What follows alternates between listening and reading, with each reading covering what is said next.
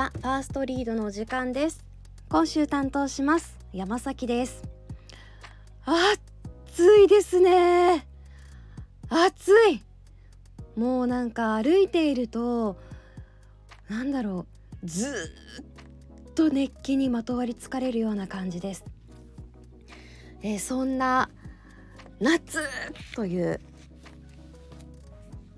気候の中昨日昨日じゃない。一昨日水遊びを今季初の水遊びを解禁しましたあの娘のね私じゃないです娘のね近くの家の近くの公園にこう水遊び場があってあのたくさん子どもたちが遊んでるんですよ。なんかこう人工のこう浅い水路みたいなのが公園内にあってそこで遊ぶことがで水遊びをすることができて。でもあれですね。こう一緒に遊んでいる親御さんにとっては本当にもう全然涼河を感じない。まあ一緒に足ぐらいは浸かるんですけどとてもじゃないけどそれでは満たされないくらいの暑さな日々です。さあそんな中今日お届けする作品はですね九州大学文芸部のペンネーム有明栄さんの作品です。Wish you were here 合ってます？役を調べるとあなたがここにいてほしいという意味だそうです。未来のアメリカかな？が舞台です。すごく映画のような世界観ですのでぜひ楽しみながら聞いてもらえればと思います。ではお届けします。Wish you were here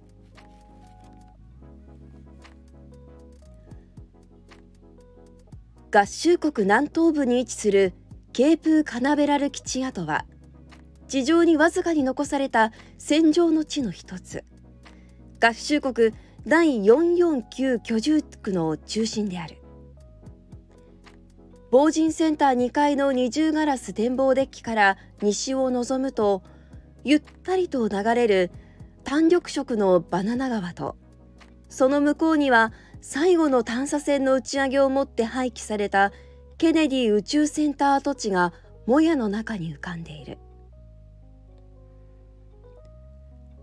センター奥深くに並べられたパブリックコンピューター群のうち1台がオレンジ色のランプを灯し探査船からの超高速通信による着信を知らせた。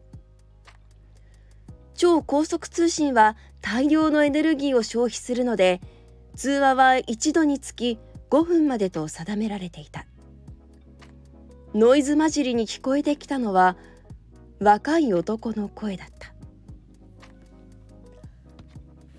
ジョニーだ。ニーナ聞こえるかい？超高速通信だと回線が安定しないからな。ええ聞こえてるわよ。ジョニー・ビー・グッド・ジョニー。今はどこにいるの ?1 時間ほど前にトロヤ軍に差し掛かったところだ。2週間くらいかけてコロニー建設ポイントを決めるための測量をやるらしい。婚約者を置き去りにして新居作りってわけね。そんなこと言うなよ。俺だって何も遊びに出ているわけじゃない。人類の存亡がかかっているんだぜ。分かってるわよそんなこと。ちょっとしたジョークよ。外惑星居住地の探査なんてとても会話にザザッとノイズが乗った。名誉な仕事じゃない。ああそうだ。何世代か前の奴らのせいで地球がこんなになっちまったからな。尻拭いと思えばひどい話だが宇宙にはロマンがある。ロマンね。男っていつの時代も変わらないのね。私がこんなにも待ちあぐねているのに。ああ悪いとは思っているよ。訓練期間から含めて1年半以上まともに過ごせてないんだからな。別にあなたを責めたいわけじゃないわ。ただねロマンなんて言われると。分かってる。地上を生きる人類にとっては生きるか死ぬかの問題だってことは。じゃあお願い。ロマンなんて軽々しく口にしないで。ああジョニーあなたがどこか。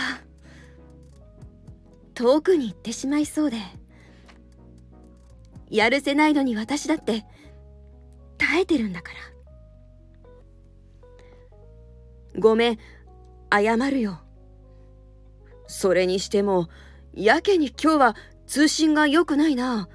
デブリが多いのか？こちらこそごめんなさい。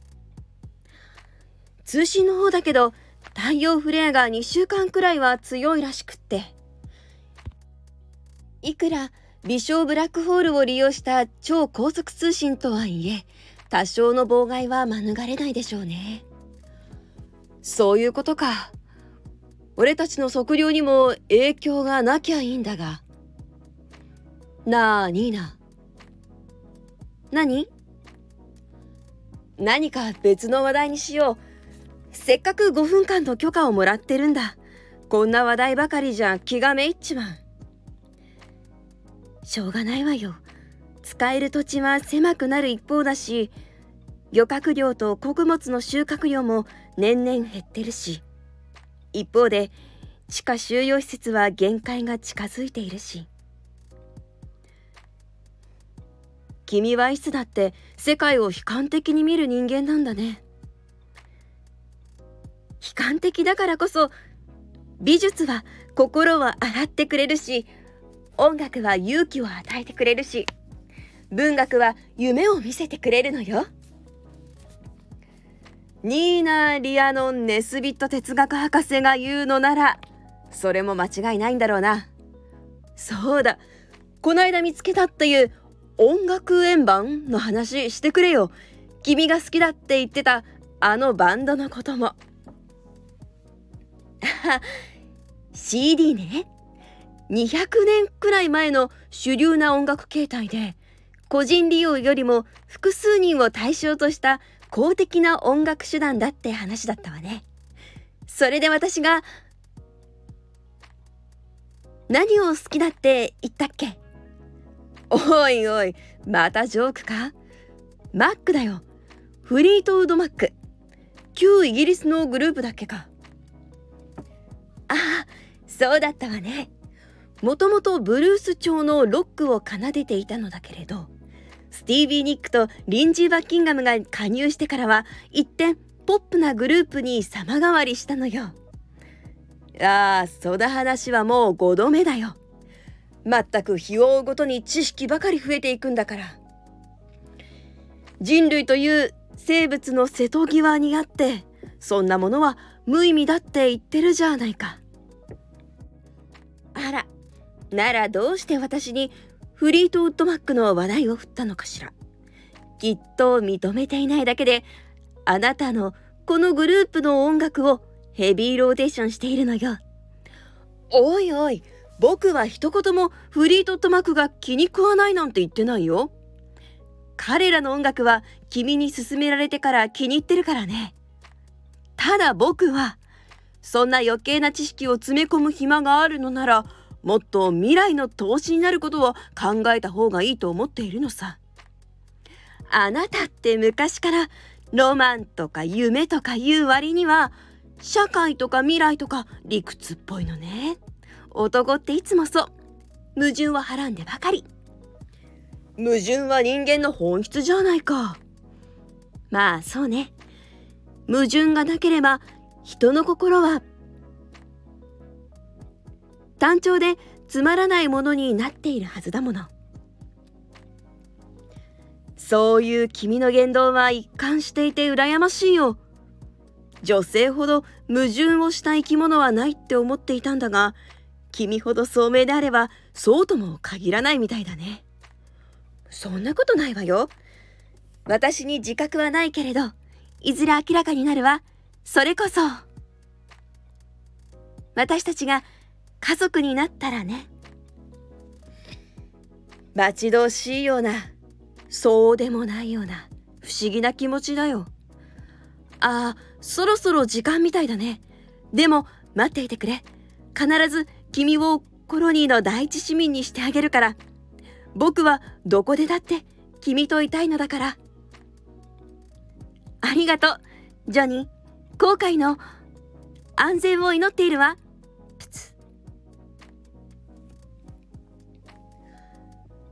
オレンジ色のランプが消えコンピューターのファンが低くうなっている。その時展望デッキのガラスがわずかに振動した。南方130キロのセントルーシー原子力発電所の爆発による衝撃波によるものだった。同時に防塵センター管内にアラームが鳴り響き合衆国第448居住区域の消滅が知らされた。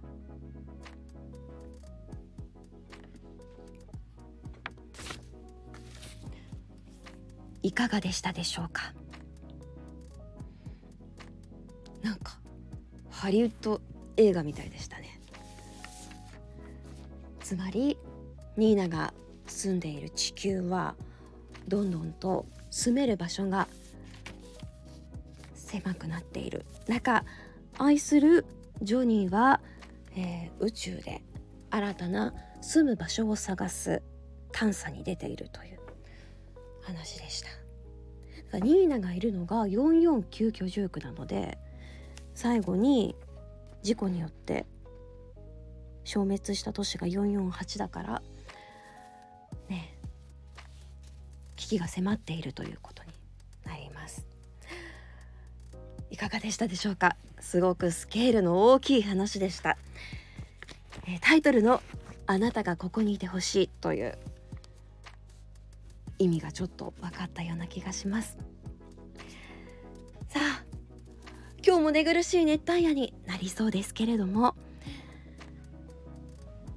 どうか皆さんの、えー、リラックスタイムのお供になればと思います。